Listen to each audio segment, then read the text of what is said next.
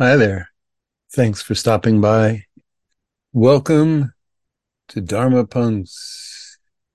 Next Tuesday, we are going to have an in person class and we'll be zooming it as well for people who don't live in the New York region. But if you do live anywhere near New York and feel like uh, connecting with other folks, saying hello to me, then at uh, 7 p.m. at Grand Street Healing, 105 Grand Street, which is just the first first L stop in Williamsburg at the Bedford stop. I hope you'll consider that. We do the class by donation.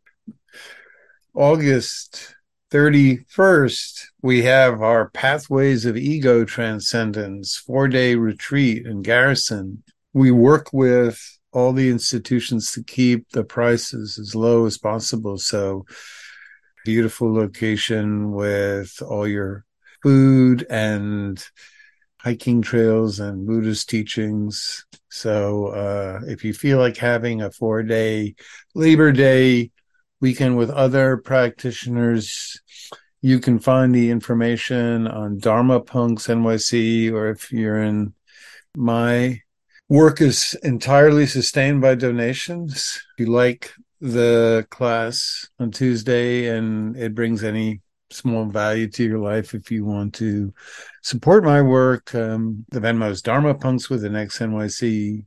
And uh, there's also other uh, PayPal and Patreon on the Dharma Punx NYC website. So, um, there's been some theories that have been developed in the field of cognitive psychology that merit uh, not only our understanding, but also fit neatly with some of the core insights of the Dharma. So it's kind of wonderful to note that contemporary science doesn't come at the expense of the Buddhist insights. In fact, quite the opposite. Um, they enhance and show uh, so many intersections. It's quite uh, astonishing. And personally, I love having a spiritual practice that is borne out by contemporary clinical and theoretical science rather than uh, the field of cognitive psychology was first developed in the 1940s by a guy named, I think, uh, Jerome Bruner, who noted that what we perceive isn't accurate, but or nor is it passive. The what we experience is a construction influenced by our personal lived experiences. First proposed this theory was that uh, he showed that children from poor families saw uh, monetary coins as much larger than the children from wealthy families. So, in other words, uh, amidst scarcity, uh, what was lacking and necessary to survive was made larger in consciousness. So, there's no uniform or accurate representation of the world. Rather, the world is in our minds a representation that helps us survive. And we'll talk more and more about this because it's an essential point. In the late 90s, Rao and Ballard demonstrated that sight, what we actually see is the brain generating internal images by predicting our surroundings and it uses only incoming visual signals from the retinal nerves to note important things we get wrong. But actually, what we see is largely based on previous perceptions that have been stored. And so when we enter rooms or places, we're not actually what's actually there in the present, but what we've anticipations of what we think will be there. So, and this is why um, the thalamus only passes on a fraction of the stimuli necessary to the occipital lobes that process sight. uh, to create an actual representation of the world. Only a, a small stream of information uh, is passed on. So it's very clear much of what we see is just an expectation or an anticipation, not an actual uh, reflection of what's out there. And all of this leads to what's now put under the global heading of the predictive brain theory, which is that our senses don't provide a passive window to the world out there. The brain exists in a dark skull and the only thing it receives from the senses are electrical signals. That's what neurons pass on. They don't actually pay, pass on sights or sounds or touch or smell. What your brain receives from in this dark skull is actually just electrical pulses that represent what your senses have seen. So your brain has to kind of guess my brain has to guess or anticipate what's out there. And it would be impossibly slow. And in fact, in terms of energy used, it would be impossible to constantly create our internal representation of the world from what's the stimuli actually arriving. So for the brain to actually be fast enough for us to survive, and to maintain enough energy that it wouldn't just completely use up all of our metabolic resources, it doesn't actually uh, process all the information coming and create a representation from the actual senses from the world. It actually creates a prediction.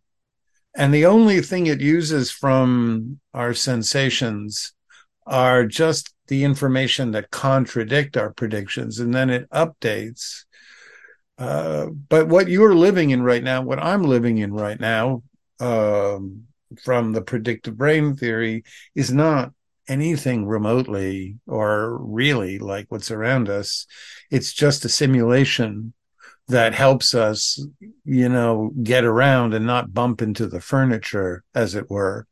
Um, and as we'll see, uh, from the work of other important neuroscientists. In fact, it not only doesn't matter if our inner simulations of what out there, our predictions of what out there are accurate.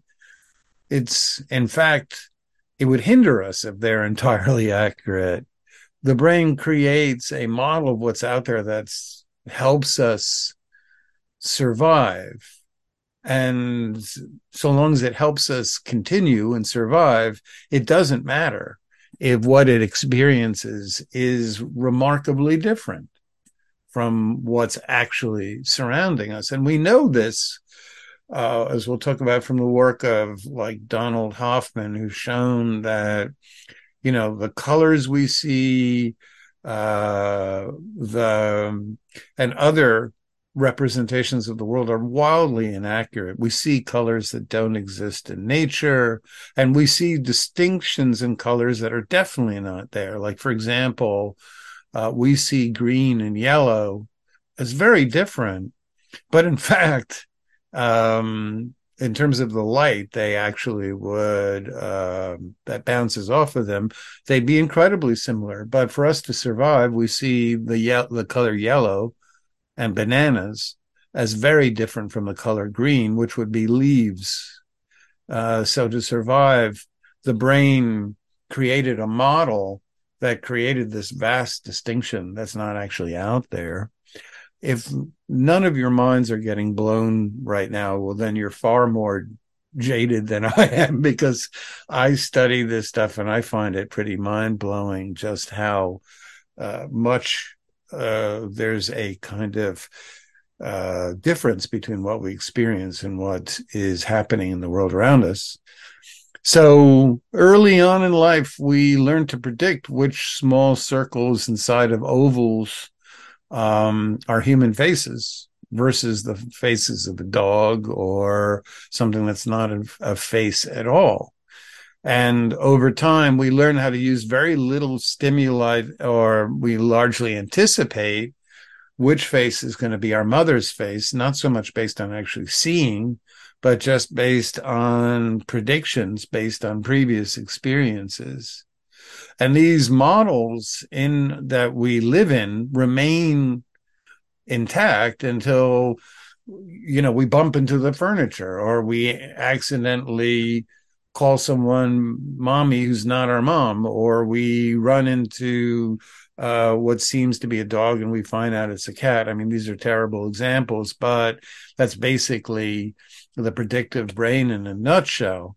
And uh, to be a little repetitious, but neuroscientists like uh, Carl Friston at the University of London is one of the most uh, significant neuroscientists, has this free energy principle, which is that brains do make predictions because they would be nowhere near fast enough to actually help us survive if they were actually working from real stimuli. Remember, it takes about a half a second for the occipital lobe to actually accurately put together the retinal information to anything that looks like what's out there.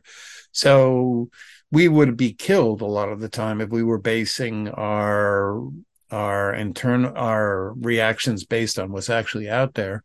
But I'm also uh, Friston shows that uh, brains reduce surprise by making predictions which conserves energy. If our brains didn't live by predictions, um, it would take up far too much metabolic resources. So we live in predictions, not incoming sensory signals. All they do is uh, over time remodel. And um, Andy Clark, who's a professor of philosophy at the University of Edinburgh, uh, noted that what we perceive today is simply rooted in our predictive models from the years before. And I had an amazing example of this quite a number of years ago, which I um, totally forgot about until I started familiarizing myself with the predictive brain, which is that um, I went to a uh, therapist at the time for about uh, a year. And um, while I was going, uh, I noticed one day deep into this uh, bond we had that I said, Oh my goodness, you changed your rug. And he said, Well, I changed that rug six months ago. And at the time, I just thought, oh my goodness, I'm not very uh, aware of my environments, am I?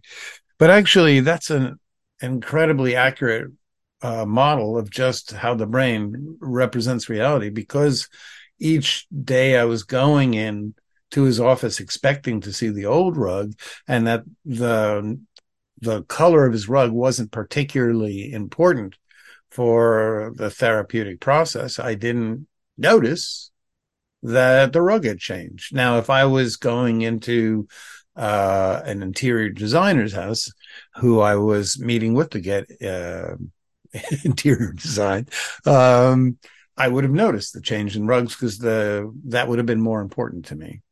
So predictions can also create stimuli that's not present. Clark notes that um, very often we can hear alarms like alarm sounds go off before they actually do go off. I know I hear that in the morning. I'll actually hear the faint uh, music that plays on my iPhone to wake me up before it actually starts playing. And my brain can turn a stick on a ground in the park into a snake. And uh, classically, after people's loved ones die, their brains continue to anticipate the sound of footsteps or a voice in the other room. So they'll actually hear though or and experience those footsteps or sounds. And that's why we have ideas about ghosts and all that. So um, when uh, new info disconfirms our old models, it's uh, theorized that's when we experience anxiety. Anxiety is uh, not just um, the return of the repressed uh, content, but it's also the feeling of when our models of what's out there in the world, what we expect to be out there, are being disconfirmed. by new incoming information, which is kind of a fascinating idea. And also, they propose that depression and fatigue are what happens when the brain for too long has to continually update its models after there's been sudden changes that are vast and drastic in our environment. The brain has to work too hard to recreate a new model, and though so we feel depressed. Um, again, Donald Hoffman, famous neuroscientist, notes that we don't need to have accurate uh, simulations. It, in fact, it's better that our simulations distort and emphasize our opportunities and threats for us to survive. And he sees what we experience as kind of like a desktop interface where things are like desktop icons. They're not really actually, we don't, when we click on a text document, we don't see a little actual representation of that document. We just see a representation of what looks like uh, small papers. And so that's what he said we live in. And now you might say, okay, I'm beginning to grasp this theory, but what in God's name does this have to do with one, uh, my happiness, and two, Buddhism? Well, you came to the right place because I'm going to talk about that. Um, the Buddha started out his core teaching in the Dhammapada. The very first lesson is he's the mind is the author of all things. All things are created by the mind. The Buddha goes on to say that mind precedes and creates everything that we experience. We're not actually seeing what's out there in this famous teaching. We're actually seeing what the mind has created. And if that's not enough to uh, uh, raise eyebrows, the Buddha also noted that our perceptions are essentially um, what he called sana or these um, constructions, we boil down all of the people and objects of the world into their core characteristics called perceptions or sana, which we then rely on to recognize these objects again in the future. But we don't actually bother anymore, the Buddha said, to accurately perceive what's out there. We just use these internal models to recognize. So we stop actually seeing people and experiencing people for the way they actually are. Uh, and we see this all the time, and we experience this all the time in our life. You know, how many times do we have a few negative experiences with someone, and so the next time we see them we just completely perceive them as you know irritating intrusive difficult and we're reacting as if that's the case. And then only after a while do we realize that on this new occasion they're actually being rather pleasant.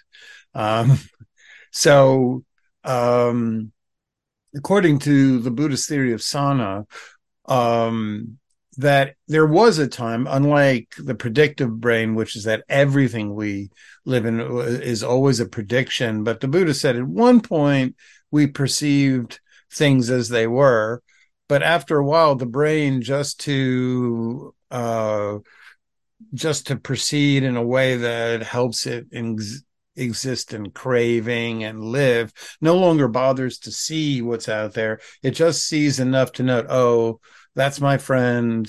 That's my laptop. That's my house.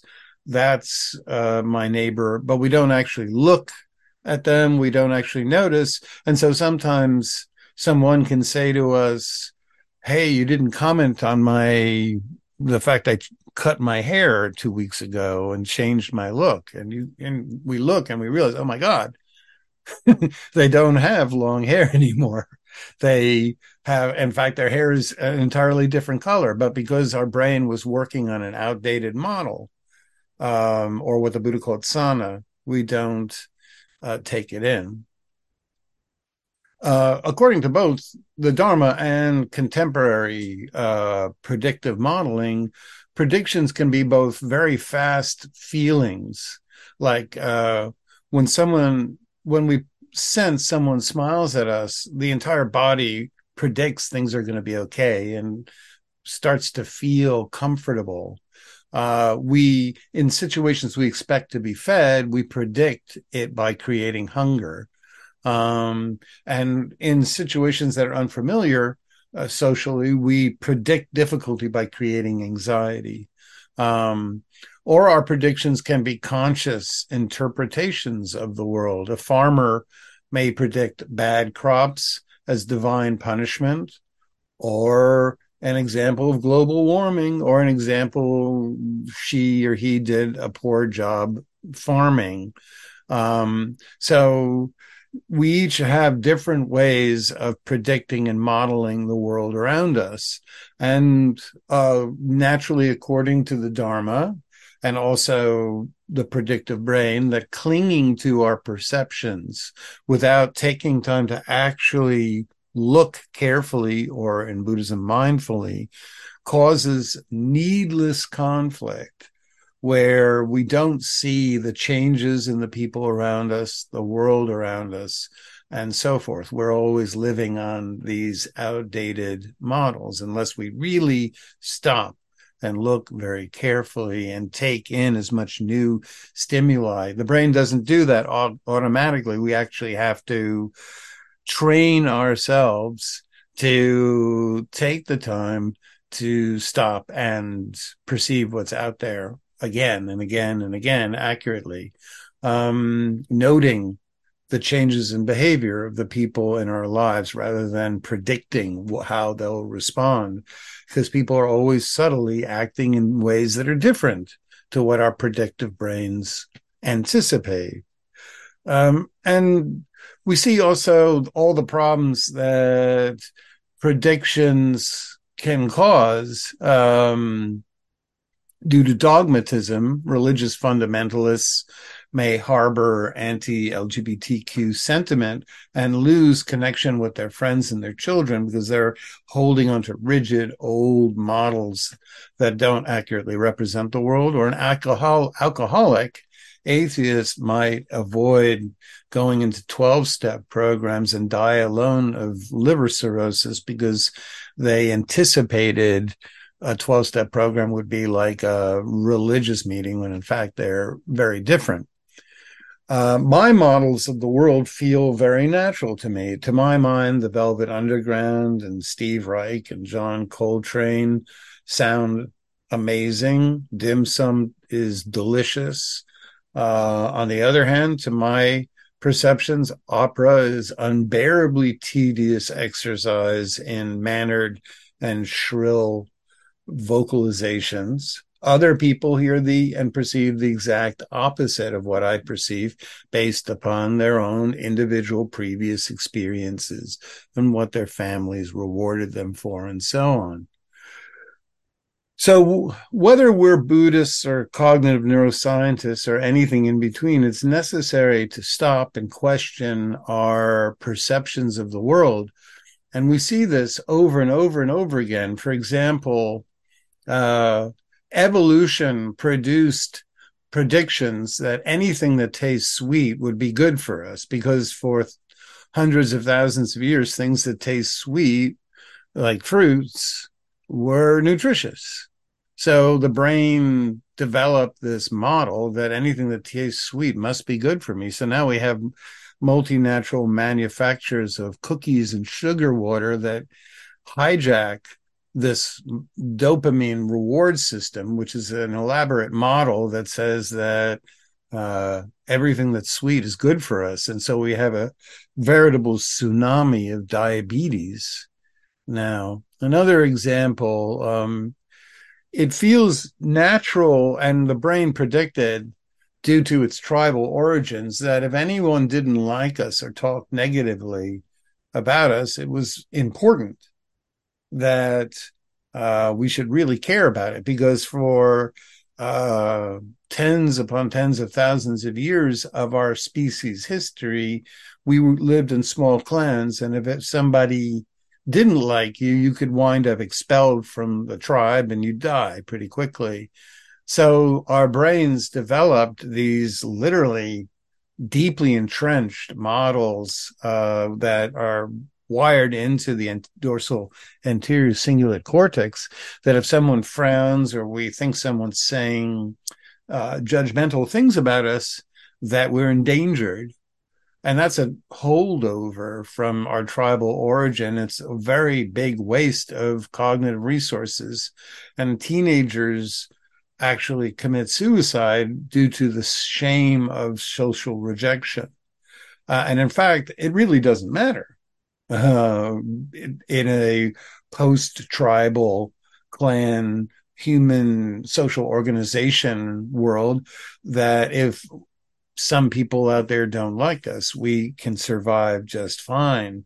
Um, I had a wonderful experience of uh, uh, I write, I've written a lot of articles on Buddhism for a lot of magazines. And one day I realized that I had forgotten to actually look at an article that I had written, written, had written, had written several years previously. I just totally sent it in, forgot about it, and never looked at it.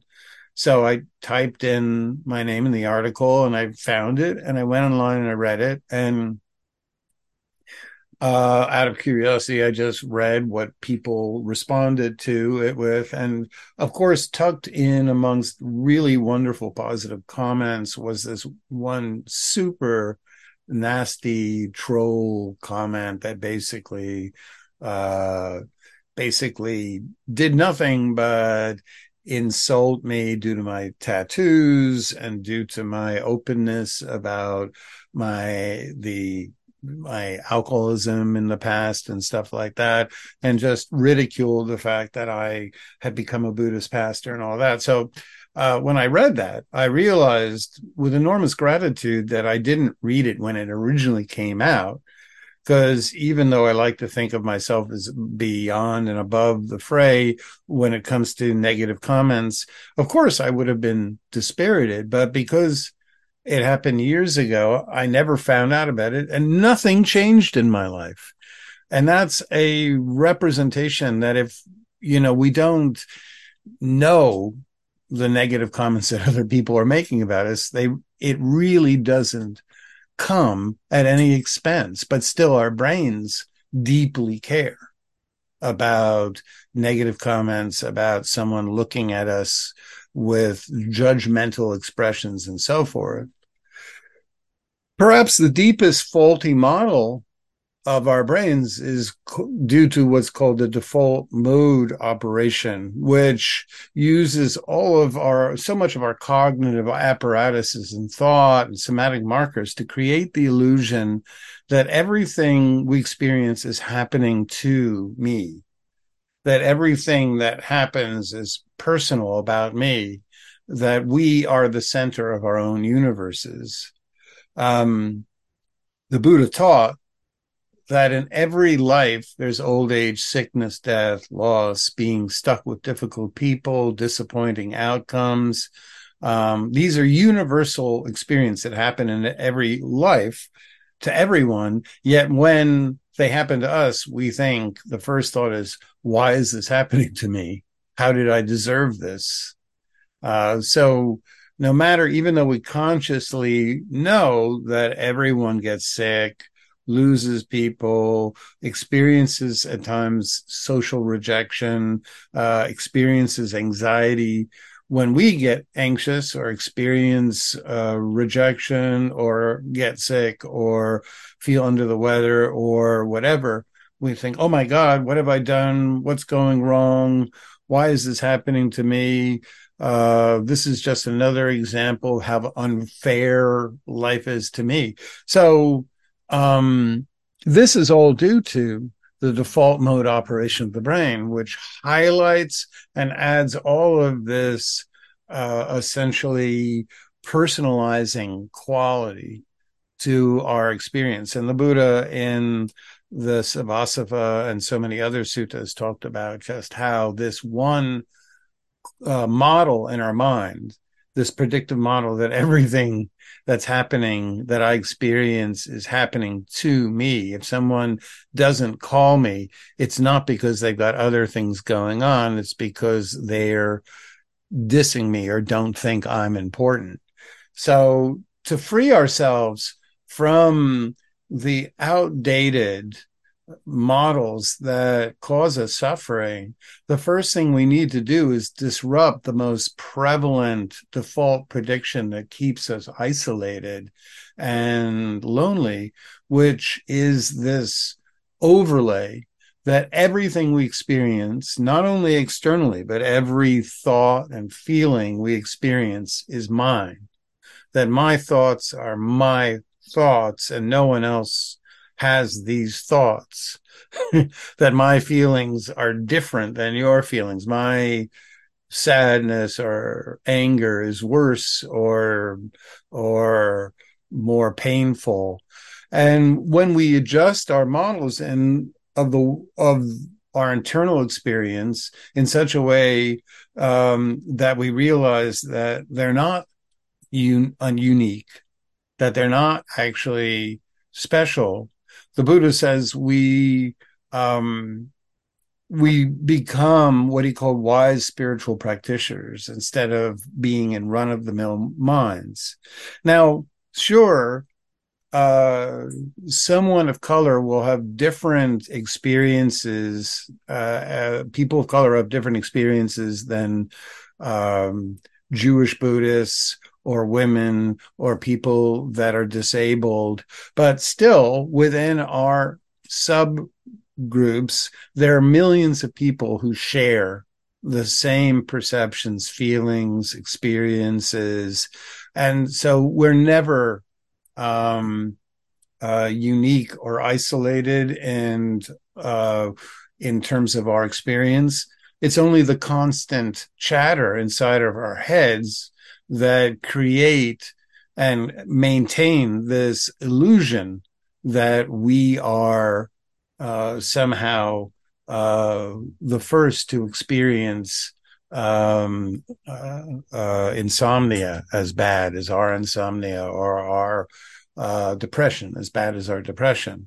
Freeing ourselves means subverting the self-centered model by basically um, undermining the stories of uniqueness by disclosing our internal experience with others all the time. You know, do you feel this way? Do you have the same thoughts as I have? Have you ever had these experiences? What is so, even though someone else's sadness or loneliness might be a little different, in general, we don't have any unique uh, special internal experience. And it's only, we can only update this outdated model of uniqueness and specialness by constantly disclosing to others their what we experience internally and that incoming stimuli forces us to reframe our predictions of our internal life Andy Clark, again, the neuroscientist at uh, University of Edinburgh, noted that we can reframe predictions not as threats, but as signs of readiness. So if our brain creates a predictive anxiety before we speak in public, we can actually instead frame it as, oh, my brain's predicting readiness that signal is not actually a signal that something bad is happening. That signal is actually a sign that my body is ready. I'm getting cortisol. I'll think faster. I have adrenaline. I'll respond faster. I have um, a, a faster uh, uh, respiration and heartbeat. That will help me also uh, become more sharp. And so we can reframe our predictions not as uh, signs of imminent threat, but as actually signs of survival. Ethan Kross, who notes the predictive mind, a uh, very important clinical psychologist, wrote a wonderful book, Chatter, notes that placebos and rituals work because they play on the predictive mind. Uh, we every time we in the past have taken, or most of the time we've taken a analgesic, you know, uh, uh, ibuprofen or something, it does to a certain degree relieve pain. So that's why when people are given sugar pills, uh, they experience substantial relief. And even um, athletes who in the past were given uh, shots of steroids uh, in their knees, um, when they're given injections of saline solutions and believe they have gotten an enhancing uh, substance, their their times improve and their recovery improves. And the Harvard psychologist Kaptchuk, uh, Ted Kaptchuk, notes that even if you give people placebos that they know are placebos, he did this with 80 people with irritable bowel syndrome. Still, their predictive mind wanted it to be true. And 60% of people experienced significant improvement, even though they knew the pill they were consuming had no active ingredients at all. So finally, another way we can hack the predictive mind is through mental imagery. Uh, it allows us to generate um, predictions that uh, images that change our predictions of what will happen, and so we'll actually wind up living in these new predictions. Um, there's a study by a whole four Montreal uh, clinicians who showed that when people visualize motor skills being successful, like shooting arrows, I guess, at a bullseye, their motor skills actually develop, even if they hadn't picked up an actual ar- uh, arrow in the interim. Simply visualizing it creates the prediction that we live in, and then we act in accordance with it, and then we have better outcomes. Um, fascinatingly, contemporary neuroscience shows that brains recreate the identical neural and mental states uh, when we're remembering something as we experienced during the original event. So if I'm remembering a positive time in my life where I literally uh, did something that I feel very proud of, then and I relive that experience, visualize the positive reflections in other people's facial expressions, my brain state will change my internal perceptions will change and it will create confidence um, simply because now in the future my brain will increasingly predict efficacy in the world. So um, i think that's about it. I'm going to now take some of this uh, mishmash of understanding new theories about the brain and mind create reality. And in our meditation, I'm going to lead a meditation where we do some visualizations to hack the predictive mind and hopefully lead to some less stressful uh, worlds to live in in the future. So, um, thank you for listening. I hope something in there was interesting. And now, what I'd like to encourage you to do is to find a really comfortable seated position and turn off your uh, screen if you like. And we're going to do a meditation. So, closing the eyes.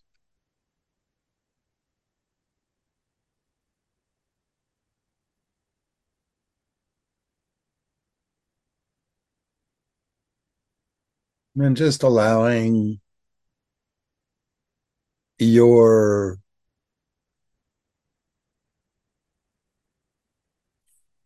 awareness to find some set of sensations in your body.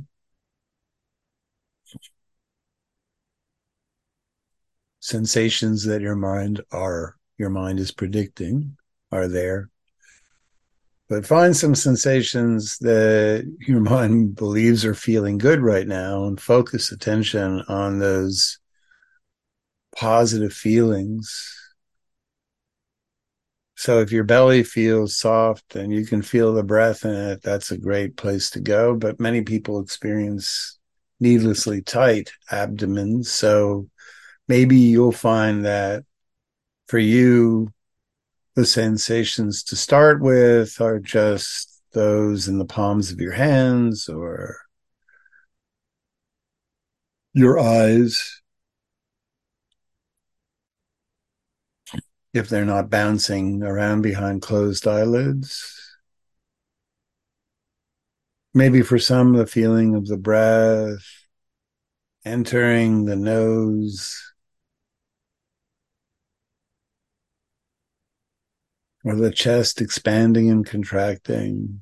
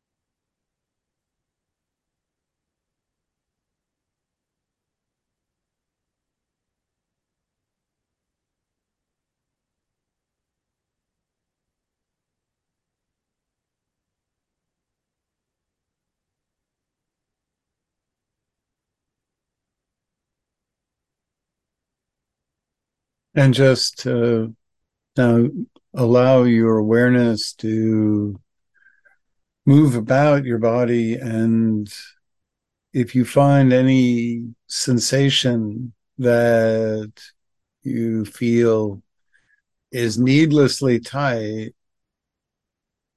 you can use the breath or just kind phrases in the mind or just your ability to influence your body with your intentions to try to soften the muscles around those tense areas. So, for instance, if you note that your lower back is tense, you could breathe into an area just above or below, or you could imagine the breath moving up through the tight, contracted muscles in the in breath, and then in the out breath, moving down and relaxing.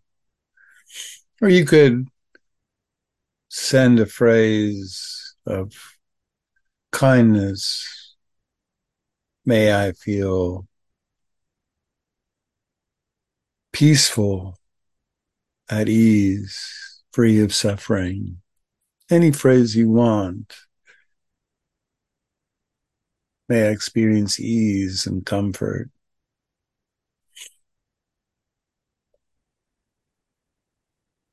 And you can use this time to either move through your body, either from the most bottom sensations to the top or the top of the head down to the soles of the feet or just searching through for any discomfort that presents itself and just use your awareness as a kind of an inner ambulance corps to go over and tend to any feelings of contraction or tightness or numbness you want to associate awareness not with anxiety or distress or worry, but actually with just a soothing spotlight that is a resource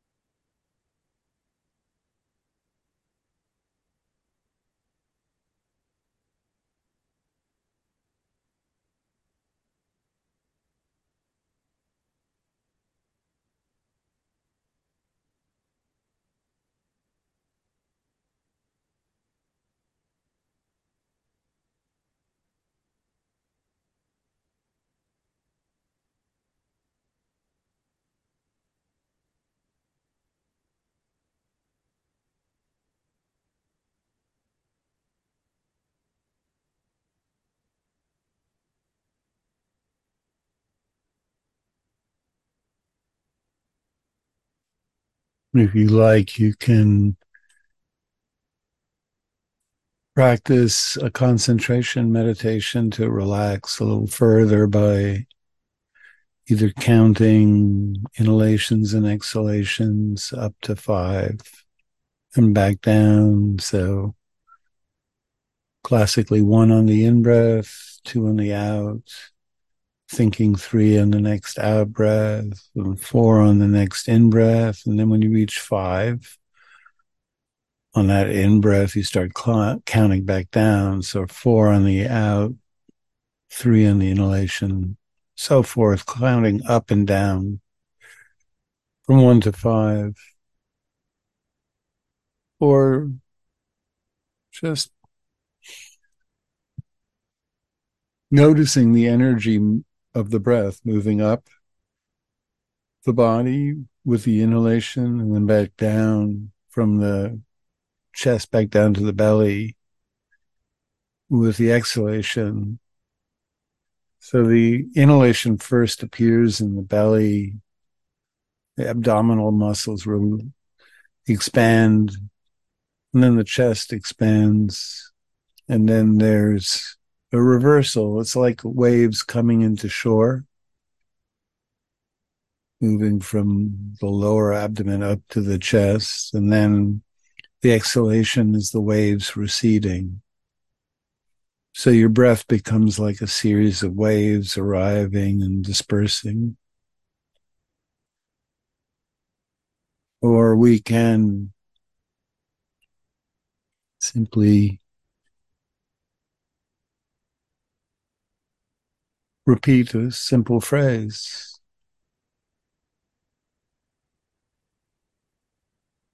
May all beings be happy, peaceful, free of stress and suffering.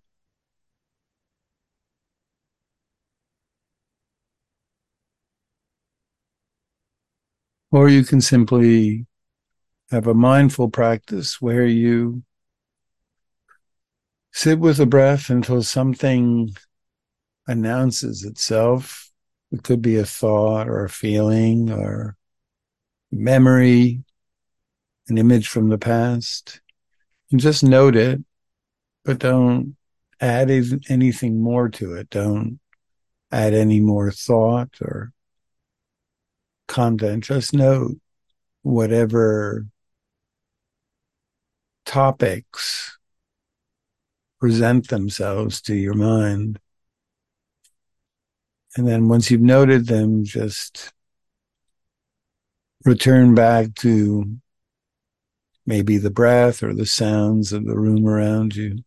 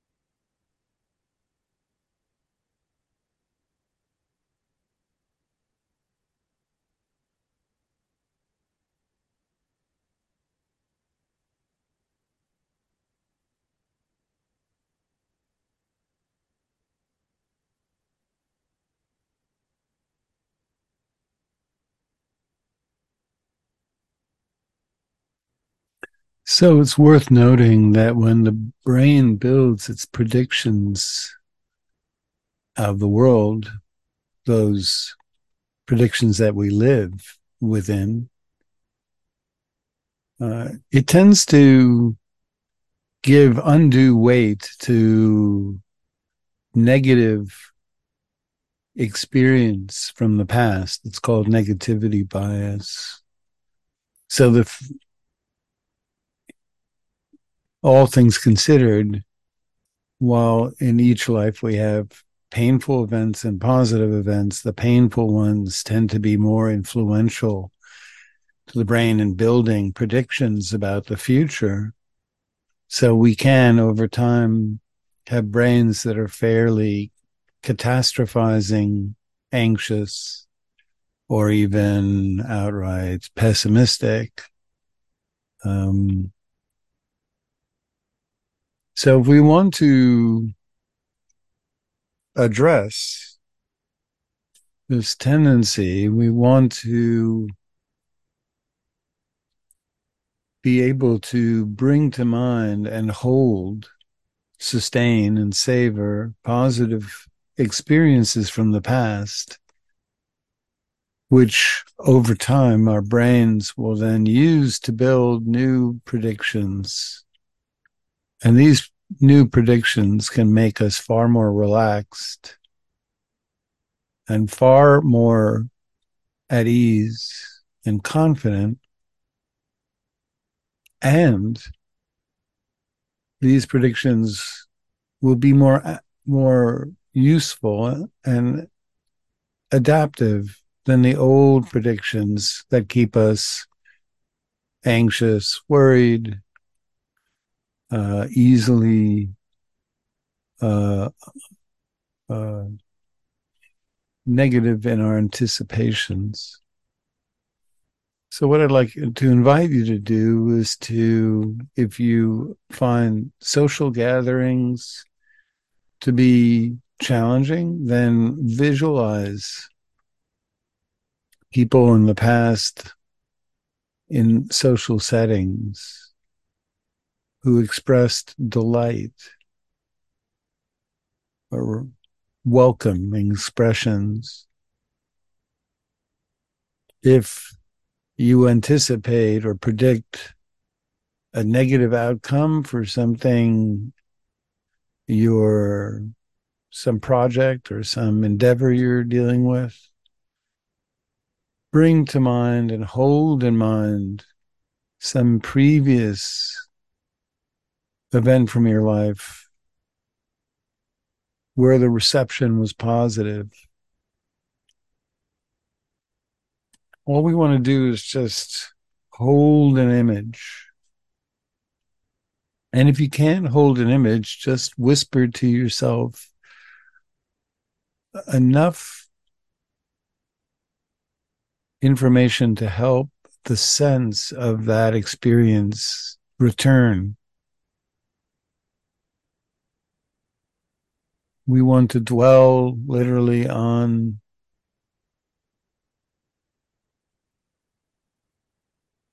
what's been positive, not to become rose colored lens optimists, but simply to restore the balance. The predictive mind is invariably negative or needlessly I should say, skew towards the negative.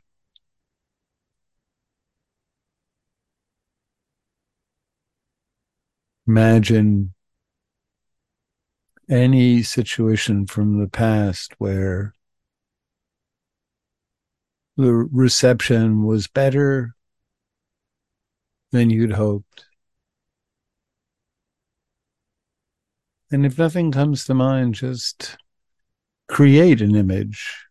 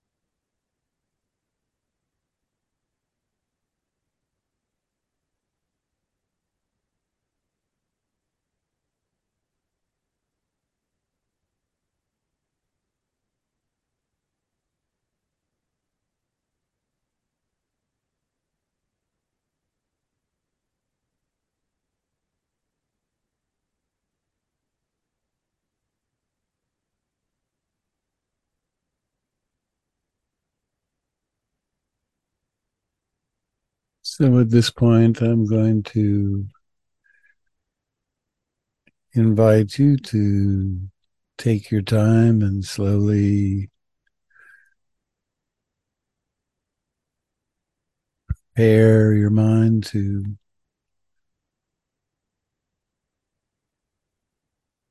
return to the incoming stimuli from the world around you in terms of sight